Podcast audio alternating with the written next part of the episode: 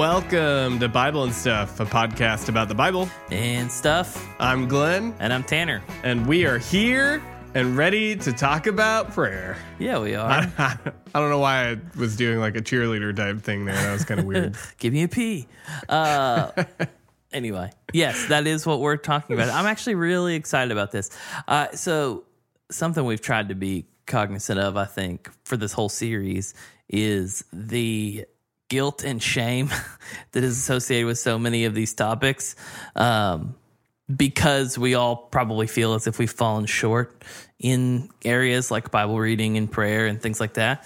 And so I'm not going to lie, I was even a little bummed going into prepping for this of like, I suck at this and I really uh, don't want to, you know, get on a podcast and pretend to be better at it uh, than I am in order, I don't know, to make myself look good or for Sure. other people to not feel like I'm completely unqualified to talk about this. And uh, it's been so good. It's been so re-energizing. Um, and and it's, I mean, our whole goal with this thing is to not uh, put people in a place where they feel like it's their Yeah. job to just pull themselves up by their bootstraps and and do it all better. I mean, there's certainly some obedience. Or certainly some effort involved, but it's not fueled by our need to perform or our or Yeah. for, fueled by our need to you know hit certain benchmarks in order to gain acceptance or love or whatever. And i i think that's going to come through hopefully uh, really beautifully in in what we talk about today. You know, it's really funny you say that because as we started talking through this idea of like spiritual disciplines kind of being the foundation of, of the new year and what we're going to be going through, yeah immediately my head was like, oh man, Bible reading has always been a struggle for me. I've Yeah. definitely gotten better with it, but I, I was like, oh, prayer and fellowship, like I'm, I'm good with those things. And then just really over the last year or so, like thinking about prayer more, I have come to realize that what I thought I was really strong at is not as strong as I actually thought it was. Um, not that I was praying wrong or anything like that, but yeah I don't think I was ever taking it as seriously as I should have. yeah Um, and I'll, I'll talk more about it today as we're going through this. But yeah, there are different, definitely points of prayer and fellowship in a lot of ways too. That yeah, there's conviction as we work through these things. Yeah, yeah, and you know some of that's healthy, right? I think there's there's ways. You know, I, on one way, I said I kind of hope we avoid making pe- people feel get, guilt and shame, but there is a healthy conviction of like, oh, this is a serious thing, and I may or may not have taking it have been taking it as seriously as I should. Yeah, Um, but that being said, I think the whole beauty of the gospel is that it's Jesus makes it very approachable. Like the the person and work of Jesus is what makes it all possible. And and I want I want to invite people into that. So anyway, I, I'm actually really excited about fellowship next week also because I think it, it can uh, I don't know, I think it's gonna be more than what people immediately think of when we think of Right. fellowship. And but let's not get ahead of ourselves. So today we're Prayer. talking about prayer. Yeah. yeah. So I, I think generally, well, what we did last episode is we talked about the how and, and the why behind it, and we're gonna kind of stick in that similar feel with this as well. Um, but let's let's start off with the why of prayer. Why do we go about praying? What's what's the importance of it? I mean, we we labeled it as one of our three spiritual discipline areas, so it's obviously a big deal. Um, yeah, what are your thoughts? Sure. I mean, okay. So people write whole books on this thing. So maybe we're gonna have to uh, truncate it a little more than that. But I think it just to go to like real basic foundations. Why we pray is to have a relationship with God, and it's a really awesome thing in Christianity that not every religion can even offer that we can have a real relationship with God. Or I, I'm going to actually shift at some point, and I want to use the word friendship. Um, there's a really good message on friendship uh, with God and prayer by Tim Keller, which I'll link in the description. And I've pulled, I've definitely pulled some stuff from that as we talk. But specifically, if you think about friendship, it's not something I think any other religion either even offers or provides a really compelling case for. And I think mm. Christianity is actually built on the fact that we can have friendship, a real talking conversation relationship with God.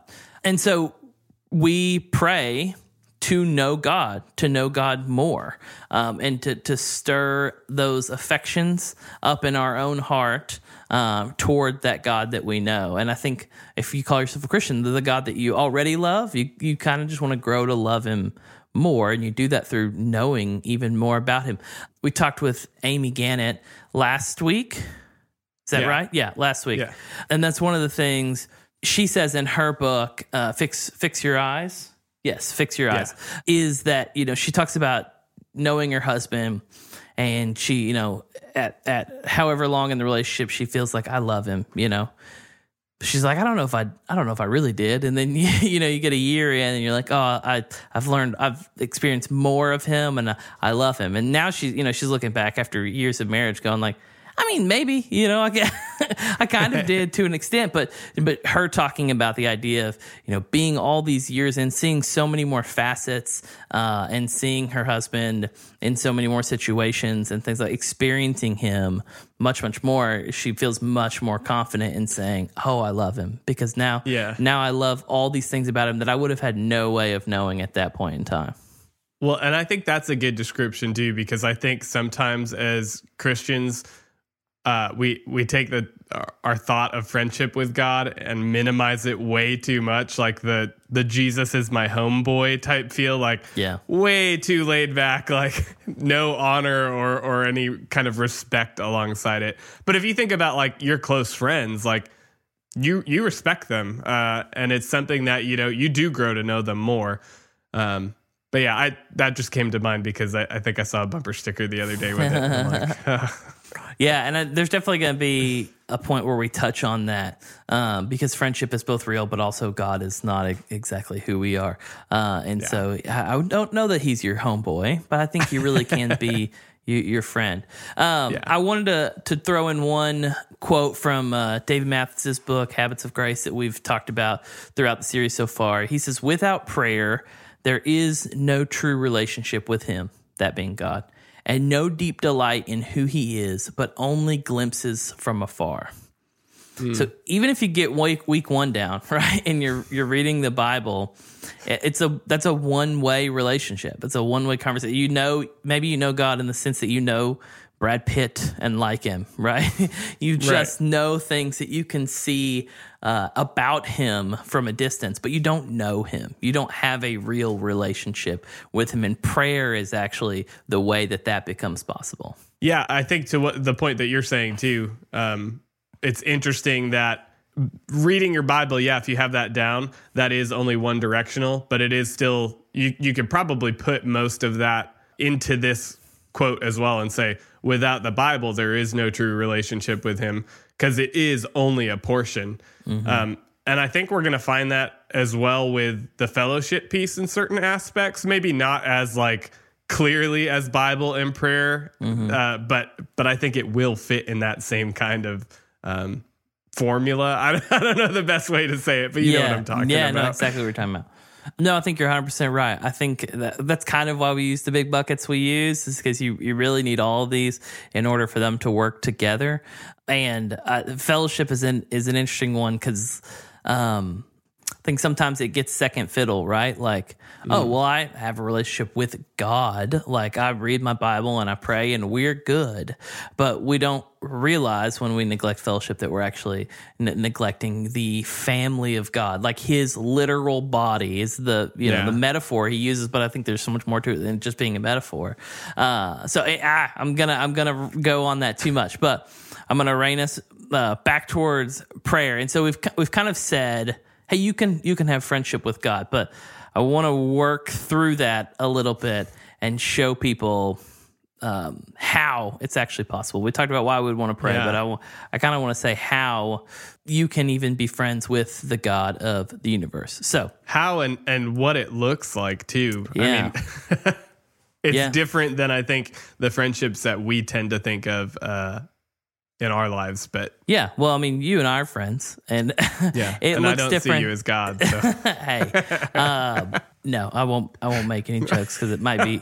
I'll I'll fall into heresy real fast. But uh, I mean, I think there's some similarities there. I think we can certainly yeah. use that. Uh, but you're right. It's not going to be exactly like that. So let's talk about friendship just on a base level. I think C.S. Lewis has some of the best stuff on what friendship is and how it works. Uh, and so I just want to really quickly kind of lay down this big idea here. Lewis talks about four loves, but two of them are romantic love, which is when two people are looking face to face and they kind of are adoring each other. You know, what you do with your wife, you look at her eye, you gaze into her eyes, and you just love her, and uh, that's kind of the picture of romantic love. Yeah. That's the symbol of it. But friendship, the the picture or the symbol that Lewis uses there is two people side by side looking at something else, uh, and either working together on it or enjoying it together. He, he- kind of in a in a way, the statement that summarizes that is two people and looking at each other and being like, "Oh, you too? Like you're also into this?" I mean, in a really sim- simplistic way, it would be like, "Oh, you know, I'm friends with Glenn about baseball."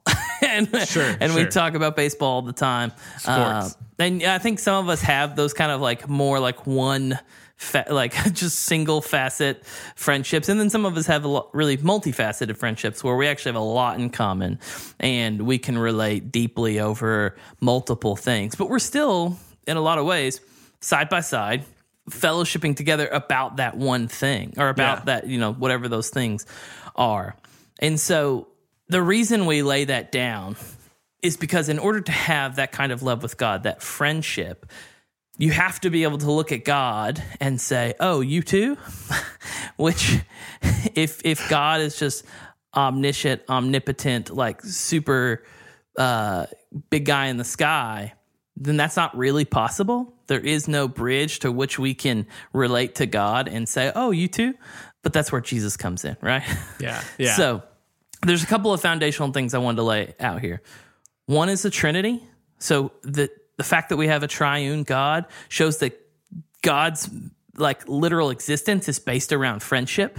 Like they're equals who are relating to one another and in some ways submitting to one another and loving one another. Like the Trinity actually in a lot of ways is a the the, be- the best picture of friendship we can have. Also, when that God then creates out of that love, out of the overflowing of their love between the different persons of God, he makes us like him. So we already have something there. We're made in the image of God. We're not completely unlike God. But then we kind of up the ante with the fact that Jesus then becomes like us. Uh, God becomes man. So a couple verses. Hebrews 2:17 says that he's made like us in every respect except of course for sin. Uh, and then Hebrews 4:15 says we do not have a high priest who is unable to sympathize with our weakness. And that's because he took on flesh and actually lived a life the same way we Yeah. do. So now we can look at Jesus and be like, "Oh, you too? Like you experienced suffering and oh, you Yeah. you know, you experienced hunger and like eh, literally anything that we go through, he's able to sympathize with that cuz he's actually experienced something like it. Even if he hasn't experienced the exact like if if you're a woman, for example, you haven't you haven't gone through exactly the same thing as Jesus, but you've gone through much that you can relate about, and especially when you take that into like bigger principles as opposed to like actual, uh, very singular experiences. I think that may have been one of the bigger aha moments of my faith was like, uh, yes, I, I read about Jesus. I knew he was fully man, but it never clicked that, like, oh, yeah, like he faced temptation. Like he, he dealt with emotions and things like that.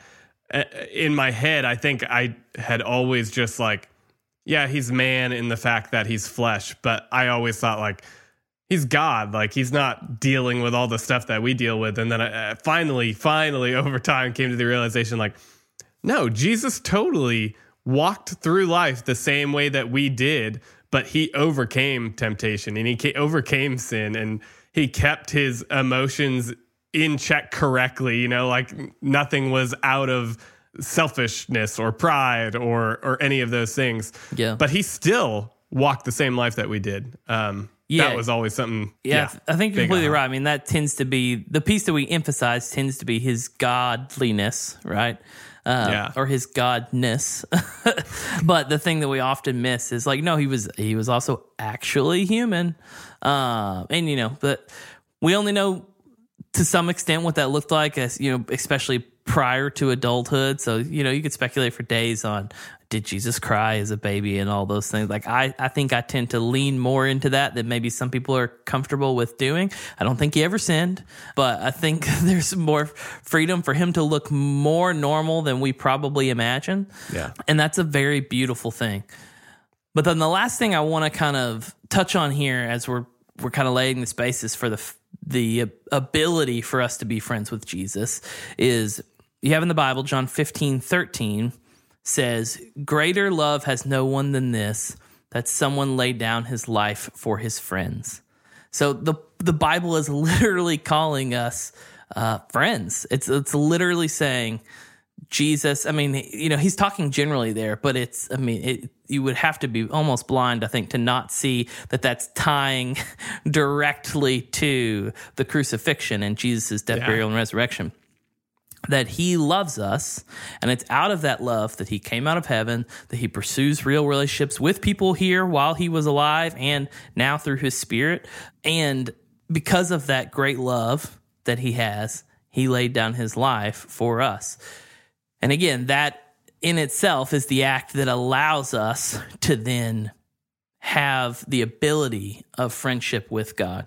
Not to take too long on this, but before we're at enmity with God, meaning we're enemies of God. It's very much a you're either with him or against him kind of thing. Yeah. Uh, and we were against him. And so there was a separation of God and us. You know, unlike what they had in the Garden of Eden, where they God literally walked with them in the garden and they were together.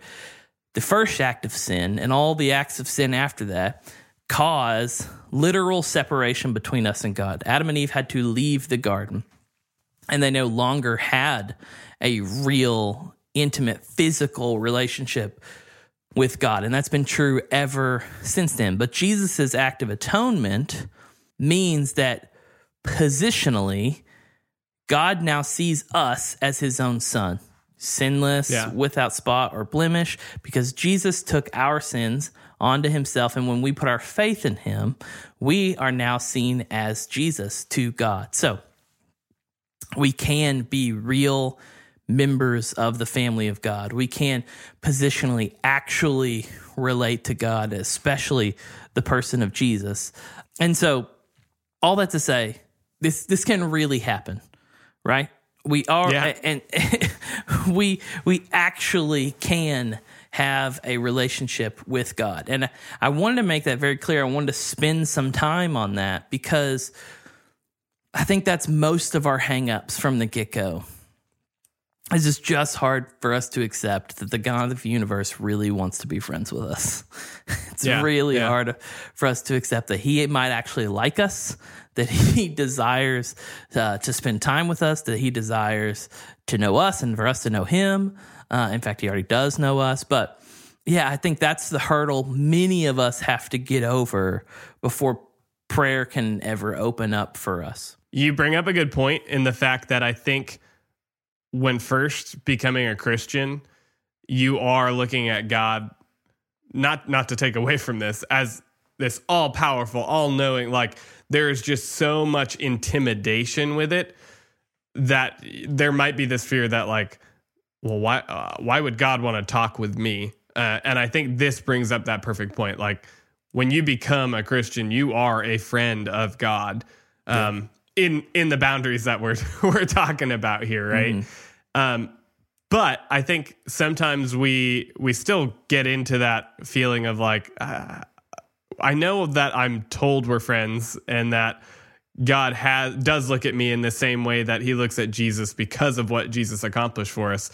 But there is sometimes that that lack of feeling it. Um, and I think that can be because it almost like you said with the Bible earlier, it's a one way street at that point. Sometimes it feels like a one way street. Um, and I uh, maybe that is because we are praying and in relationship with an invisible God, or sometimes we're looking for responses from God in the wrong way or, or things like that. But I think that also kind of ends up being a hindrance in in prayer. Yeah, there's a couple things there that, that I want to touch on. Um, I think you're absolutely right in though we positionally, you know, kind of like in in the legal document sense, we already are friends of God. Uh, if you're a Christian, that is, if you put your faith in Christ. That doesn't always immediately translate into our heart, right? Sometimes, even though we know that intellectually, we don't feel it, and that's that's difficult. I think that's actually where the process of prayer comes in, and it's this training mm. uh, of our hearts to to continually remember, celebrate, rejoice in the grace that we have been shown by, by God, you know, through the person and work of Christ. So I think if prayer has been something that we've neglected, it makes complete sense that that is the case. I, I think of it this way. I've had this happen to me a few times where I've been really close friends with someone, and then for one reason or another, we've lost touch. And I notice in myself that I almost always begin to assume more and more over time that they no longer like me, that I've kind of failed. So I'm probably feeling some guilt and shame about how I haven't really held up my end of the bargain with that friendship. And I you just kind of assume that they feel the same way, that they actually that they actually think, yeah, you have failed. And yeah, we were friends and you you dropped the ball.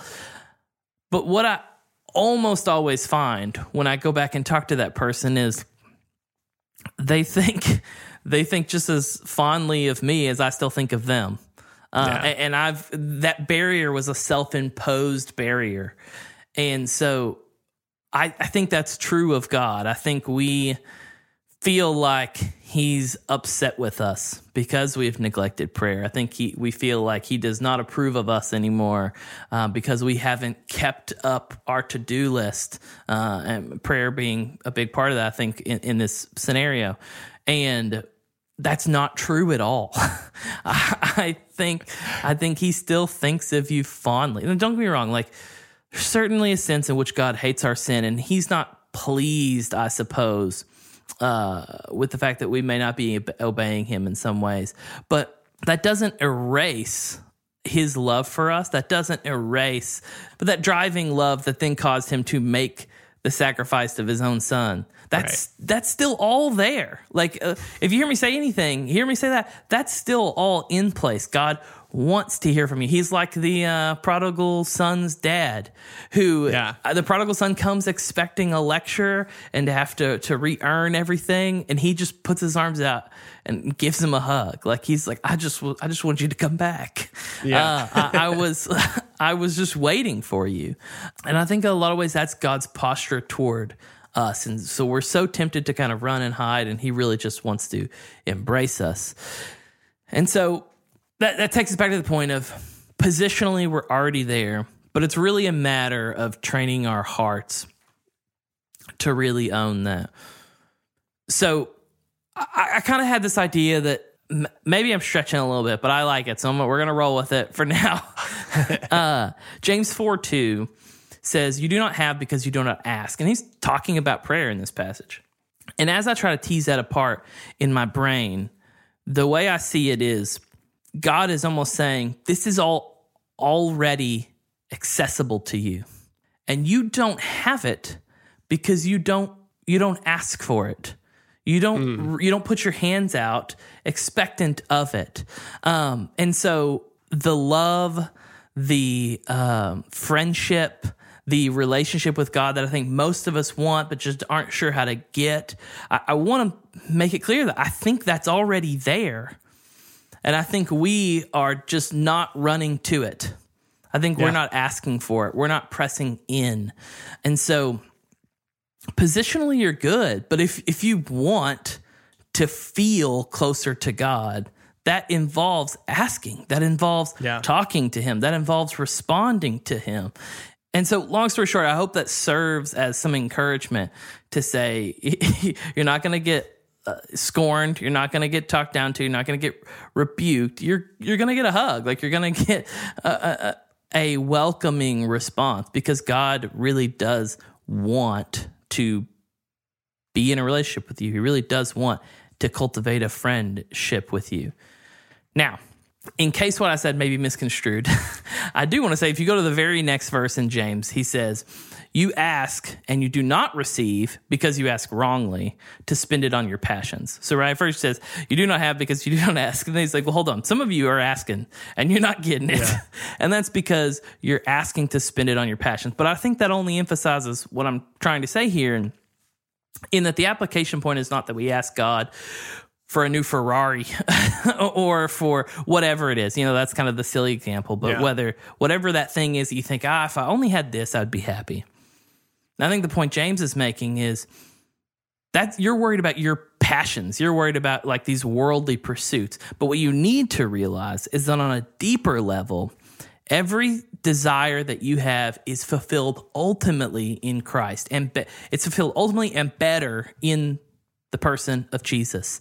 And so asking wrongly is asking for those things to be fulfilled through another means. Asking yeah. rightly is probably some of those same desires and saying, God, I want to find my ultimate pleasure, my ultimate fulfillment in who you are and what you've done and how you've already provided for these things that I want. And I think the funny part of that is as we dig more into our Bibles, as we pray more, our hearts start to align with God's, and we're no longer, well, not that we're no longer, but more often than not, our desires will come become like God's and it's not going to be those wrong desires. We're we're going to start to be more like Jesus and be praying for those things that are going to glorify Him uh, and bring His kingdom into the world, which is really cool. Awesome. Yeah. So so far we've covered the fact that friendship with God is possible and, and why it's possible. And as we come back, we'll want to talk about how we actually practically cultivate that friendship through prayer and begin to experience the the pleasure and and the deep relationship that we always have hoped for. So, I don't know if you've noticed, but the whole time we've been doing this podcast, we've been on the boardwalk. It's amazing. It's really hot out today, actually. I know, but the breeze comes in every now and then. It really it makes you feel good. You know, coming off the ocean behind us. You can even hear people laughing and having a good time down at the carnival a little ways down. Yeah, and I between the funnel cake smells and the smell of suntan lotion, I am just I'm overwhelmed. But yeah, we're busking it up at the beach today. It's great. We got our table set up. We're we're doing our podcast here. Uh, and it's amazing. Even just people watching is is really fun for me in this moment. Yeah, it's a really interesting practice that we've taken up here, busking, but it helps us keep the lights on. And so, for you guys who aren't here in real time, we need to set up a solution for you too, and that's a virtual tip jar. So while you may not be this guy rollerblading by with his boombox, oh, yeah. or this nice couple here just walking their dog, you can still help us out. And that's the way to do it. If you want to support us and you want to help us keep this thing going, consider giving through that link. And hey, who knows where you'll see us next week?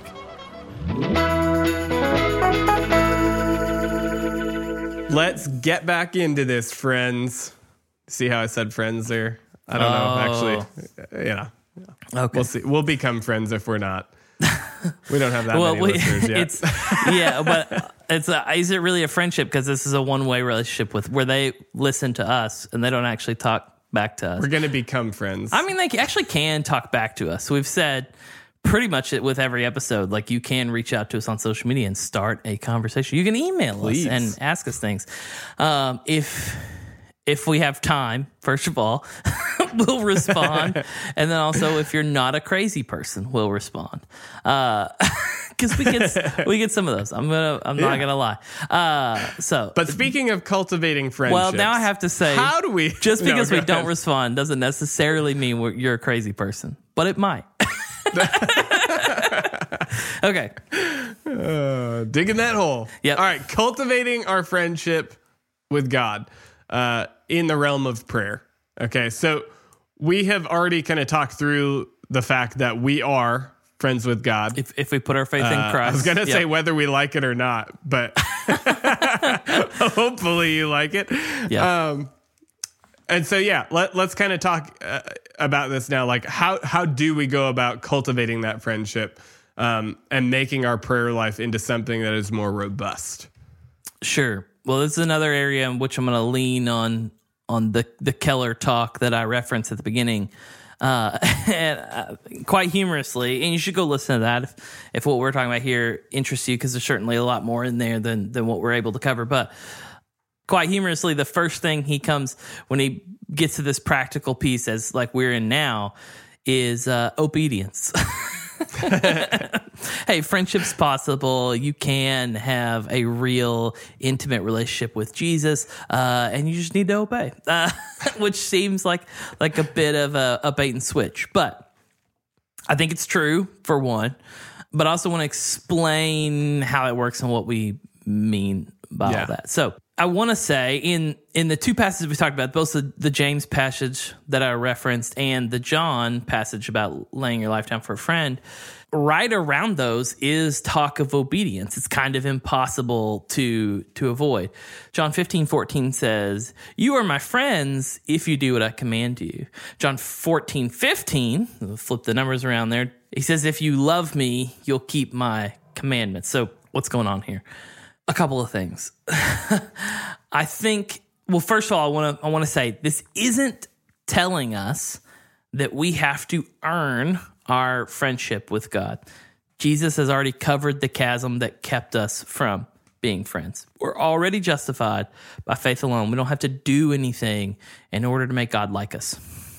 But there's a couple of realities that exist inside that friendship that we can't ignore. Number one is we're not too different from God to be friends with Him. We talked about that. But we're also not just like God. Truth. And it's why we don't treat Jesus as our homeboy. Um, but we Right, right. can treat his treat him as a true and genuine friend. So a a couple things. He's perfect. We're not. That that's kind of the obvious one. Um, that's what we teach our kids when we say, you know, Jesus is exactly like us, except, and they'll say he didn't sin. Uh, and so we can't get around that. What that means is we don't ask Jesus to change to then be more like us. He Yeah. he did become human. He did do a lot to relate to us, but he's still the God of the universe. And so we don't say, "Ah, Jesus, man, I just wish you were even more like me," because then he would cease to be God, and the friendship Right. wouldn't be as meaningful as it, as it is to be friends with God. So we still have to treat him rightfully and rightfully in a relationship with the God of the universe, we obey him, not the other way around. We can't ignore that. The other thing, just practically, is you have the proverb as iron sharpens iron, so one man sharpens another, right? And th- that's kind of illustrating the idea of we are going to affect each other, and often we're going to uh, rub off on one another. We're going to become more like one another. And I think in an imperfect illustration, that's true with God. Now, Jesus has already become like us, He's already covered a huge chasm in, in order to become human. And therefore, then we should become more like Him, right? If we truly love Him, if we truly appreciate God for who He actually is and Jesus for who He actually is, then we probably should rightfully desire to look more like him. I think if you have a friend that you admire, you look at those things, you say, I wish I was more like Glenn in X, Y, and Z. Well, the thing is, Jesus is better than us in all of those categories. So if we're truly friends with him, we look at that and say, oh man, I aspire to be more like Christ in every area of life. So, that's the way that it's different than just your and my yours and mine friendship. I don't know how to say those properly, but you get what I'm saying. mine and your friendship, sure, we'll go roll with that. Uh, because Jesus is God, neither of us are, so we have to reckon with that. The way you could maybe try to illustrate this is it's almost like um, a teenager being friends with their dad. So think often in parenting stuff, there's kind of this false dichotomy that you're either uh, a parent or a friend. And I think really, if, you're a good parent, you try to be both. You want to enjoy your kid. I, I say teenager because then you're a little more alike, right? They're they're Sure. they're not just kids who are um are like wiping boogers on stuff. they're a little closer to being like a fully functioning adult. Although, if you've met teenagers, you know that's not completely true. um, but I think if you've met me, you know that's not completely that's also true. true. Yeah. Uh, I think our relationship with God is kind of like that. In a dad that really, actually, truly desires to be friends with his son and do things that they enjoy together and relate to one another, one another through. But at the end of the day, he's still the dad and the son is still the son.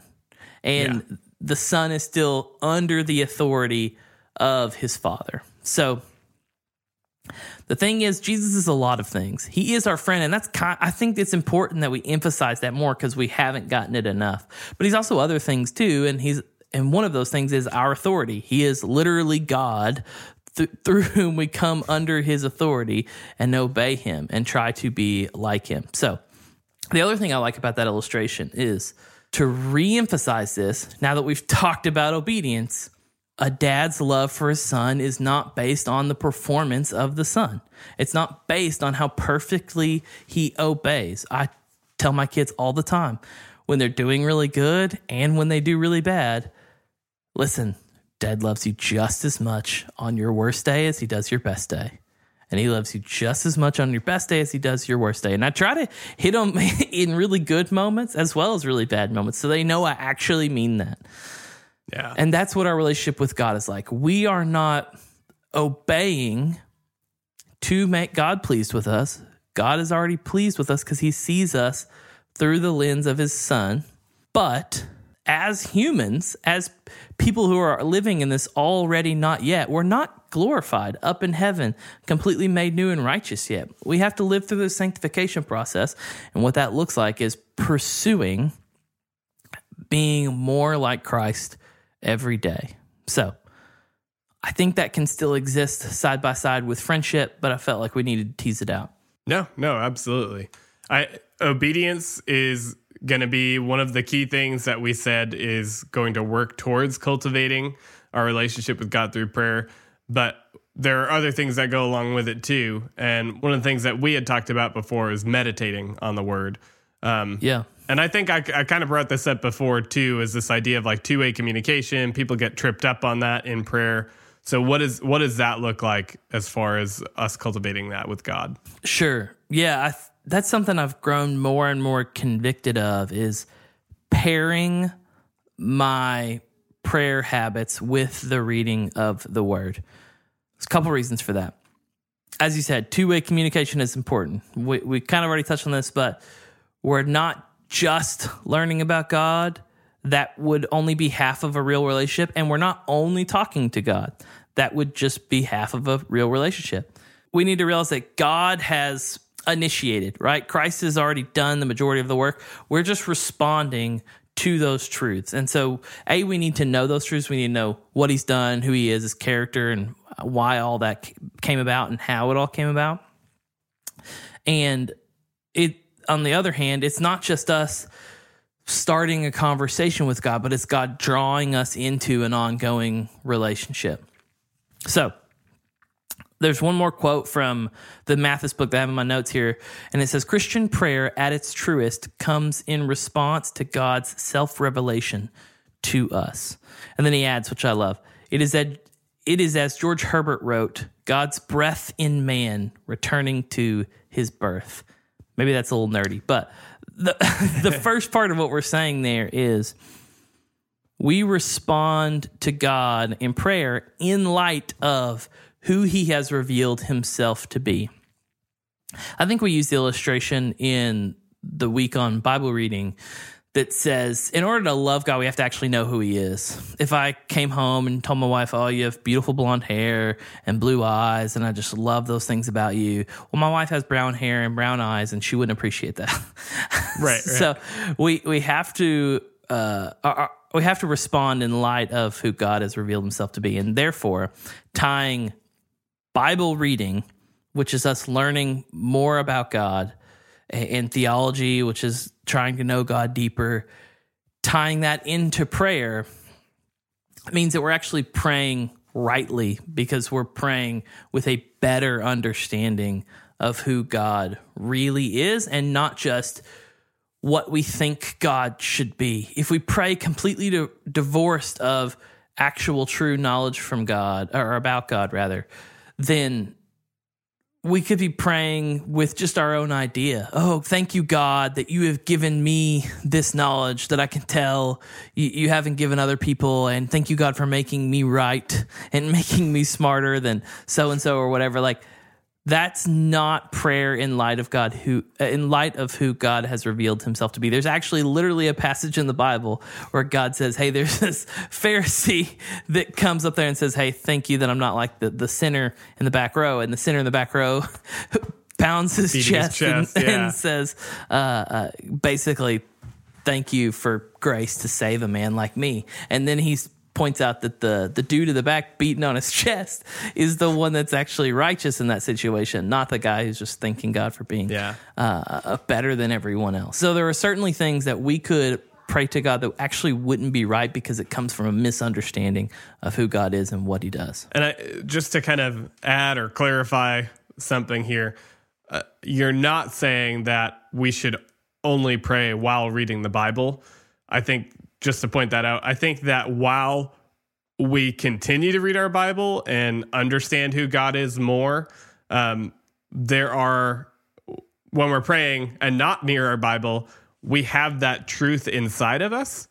Um, and I, I think back to, I, I can't actually remember the example right now, but there was a time I was praying for something and it felt as though God had responded audibly, that it was like so overwhelming. And mm-hmm. I think it was because biblically there was truth behind it and it was aligning with things that I, I was desiring and that were at hand. And so I think that the more we read our Bible, the more we attune ourselves with God, the more we will have this feeling.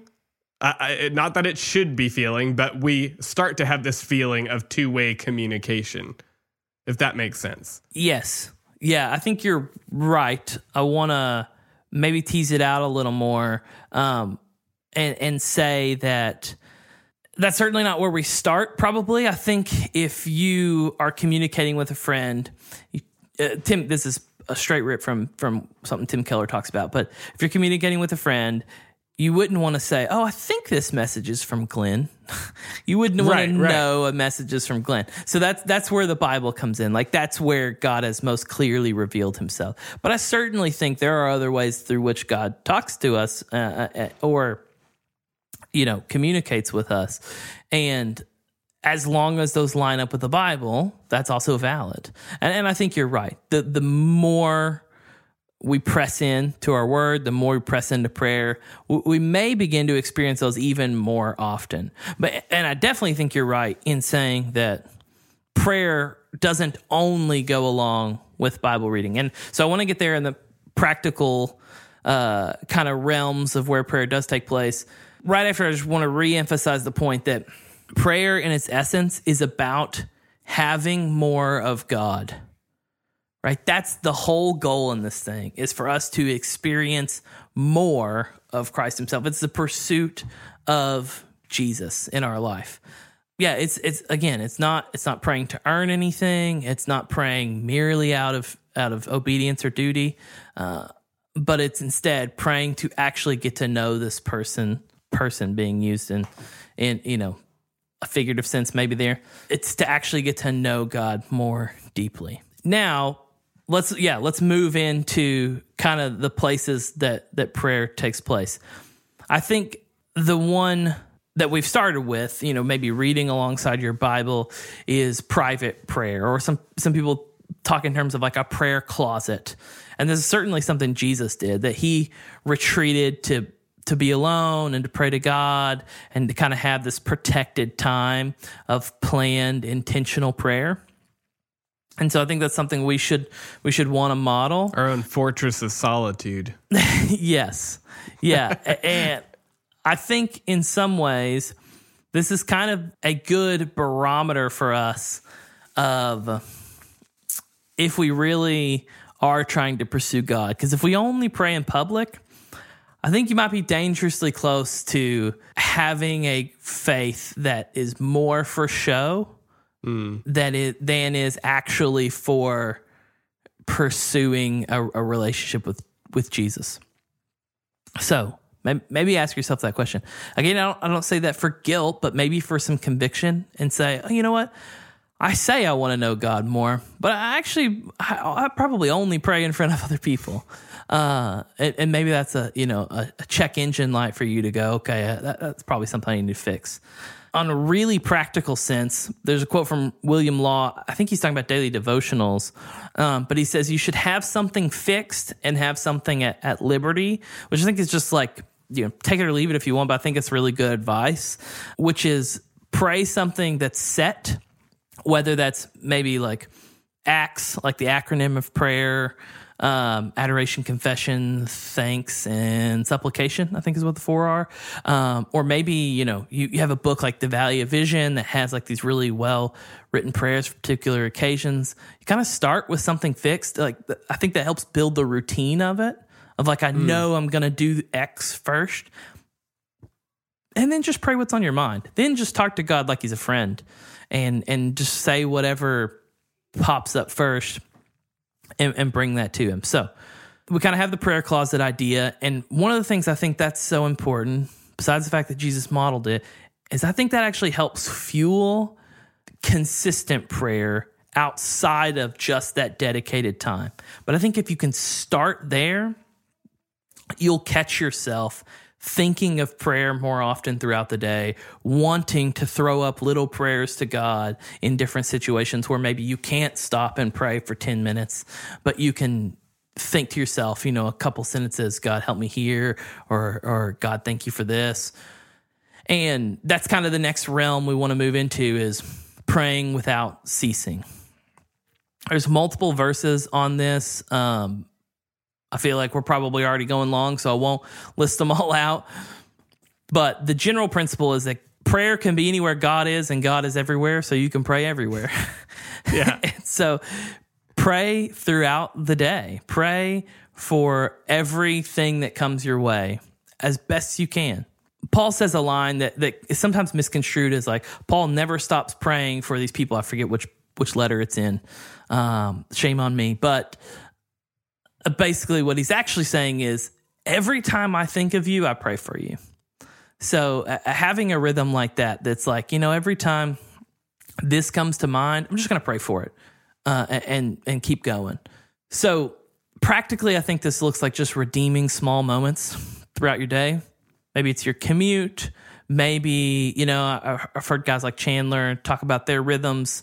He, he I believe, prays before he leaves work, kind of puts his hands on his desk and essentially prays that, like, hey, I did what I could do today. I don't want to take this with me everywhere else I go.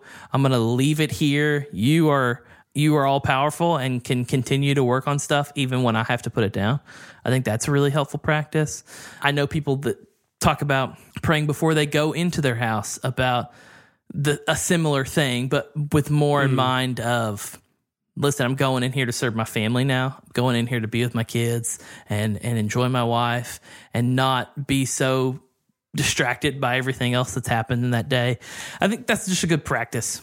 Pick some times that happen in the normal rhythm of your everyday life and redeem them by praying through them. And then the last one, I know I'm talking a lot here, but the last one, should knock it out, is pray with others. We could probably spend a whole podcast on this, maybe we'll one day. But if you're a prayer, if if you're a prayer warrior or whatever you want to call it, someone who's really good at, at this kind of thing, this is something I want to make sure that even you, even the people who would consider themselves better off than a lot of us, don't neglect.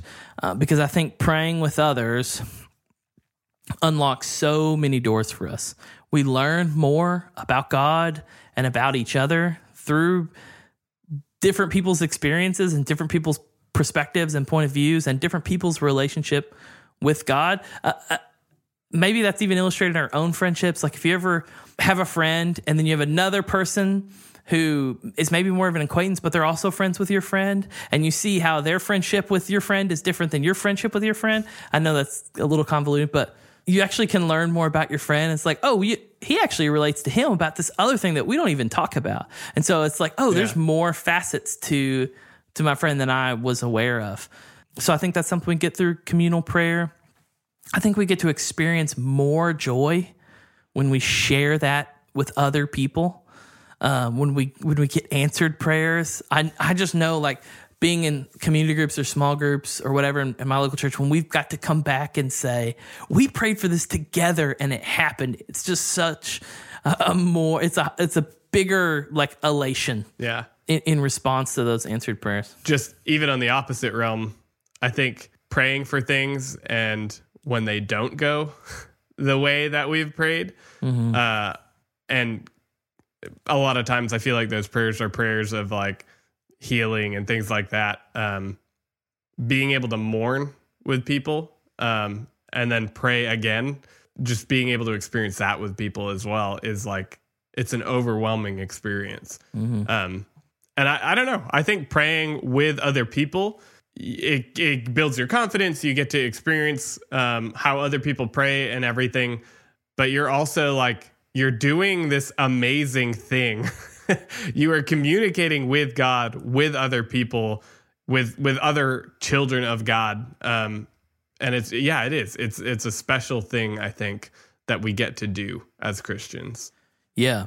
The the last little thing I had under praying with others is uh, I think it helps us become more unified as the family of God, uh, and I think that'll that'll apply even more deeply when we come back and talk about fellowship. But something I wanted to throw out there. Last couple of things. One, I'd say if you already have a routine, maybe don't nuke it and try to start over. I know that's how I am. If I if I come to the realization that maybe what I'm doing isn't perfect, I need I feel the need to scrap it all. And I think it's not particularly helpful. I think the better approach generally is to make small shifts, small transitions and say, you know what, I'm gonna I'm gonna keep what I'm doing, but maybe change this part or maybe add this thing that I hadn't considered before or whatever. And let it continue to evolve over time. But I think if you nuke it, you may get caught up in trying to then recreate it perfectly. And then you end up not doing anything at all or not doing as much as you were before because you felt like you, you needed to wipe away all the progress you'd already made. Now, that being said, if you don't have any foundation of prayer, I think hopefully we've given you a good place to start, a good place to begin building your own routine or rhythm of of prayer and experiencing that means of grace as a Christian. Lastly, we don't have basically any time to really devote to these things, but I wanted to throw out a couple things that are worth looking into more as prayerful practices. The first one is journaling. I think I think that kind of helps sometimes bridge the gap between prayer and Bible reading. You're, you're writing things that you want to meditate on. You're writing notes that are responses to that the Bible. And there's a million ways you could take journaling. You could you could just have a prayer journal. Then you can then revisit those things. You can re-pray those things. You can see how God has or hasn't answered things, or how He's changed desires. Um, the second one is fasting there's no way I'm going to do it justice in a couple a couple of minutes, but there's a lot of good teaching out there about fasting and and healthy, safe ways to do it. But you know, they, they very clearly lay out how fasting can enhance the prayer experience uh, for a period of time, often for a particular uh, reason, and so that's that's worth looking into. And the last one I'd say something we're not probably very good at in this day and age is like silence and solitude, or fortress of solitude, as you said earlier. um, that if you are the kind of person who maybe does redeem moments, but never takes a somewhat exter- extended period of time to stop and just focus on God and remove all other distractions, you, there's probably something that you're missing out on. Yeah. And and I would say, you know, certainly not everyone has the freedom to do this. I would say it it may be worth making that an ex, a more extended thing than you would imagine. Maybe you take a weekend a year. Maybe maybe take a weekend every six months or something like that. And I, I know that's the wishful thing. I can I don't think I could even manage that at this point in my life, but it's something I certainly want to to develop more as we move out of having little little kids into human beings that are a little more self sufficient.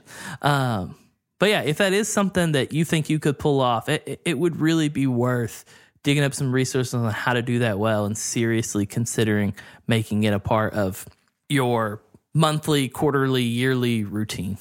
Awesome. All all good practices there. Yeah, like I said when I st- when we started this episode, there have definitely been areas of spiritual discipline where I've been like, "Oh yeah, I feel really good about this." And then as I work my way through it, not that I don't feel good about it, but I, it, it reminds me that there are more important parts of of these spiritual disciplines than I think I thought before. Um, and so, anyway, today I hope that you take away this idea that God is your friend, uh, that we should be obedient to Him in all that we do, and that we take this time of of solitude and and meditating on God's word in order to know Him more, and for prayer to be that much more real of a thing in our lives. Um, yeah, I'm excited that we are working through these and we want to know what you're thinking as well. So, like Tanner said midway through the episode, reach out to us. We want to hear your thoughts, we want to hear your experiences. Um, let us know what you think about all this. Yeah, you can do that at Facebook, Instagram, Twitter. That's where we're at on social media. You can also reach out to us directly by emailing us at hello at Bible and stuff dot com. We look forward to hearing from you. The last thing I'll encourage you, if you want to help support us, is a either leave us a tip that's actually really helpful right now as we're working on making a few things happen that are just gonna take capital at the end of the day. That's that's just how it is. Uh, and then B, if that's not a way you can currently support or help, then leave us a review and rating preferably five stars. I mean, I'm just going to say it. That's what we're looking for. Uh, wherever you listen, whether that's Apple or Spotify, throw up a five star and review of what you think about the show and, and share it with your friends. Cool. Well, next week we'll join you again to talk about fellowship. We're excited to dig into that. But until then, peace. Peace.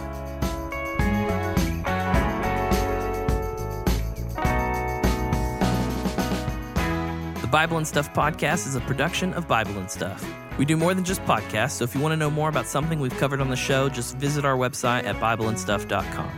Our show is hosted by Tanner Britt and Glenn Brand, and our theme music is by the Sing Team. Thanks for listening. We'll see you next time.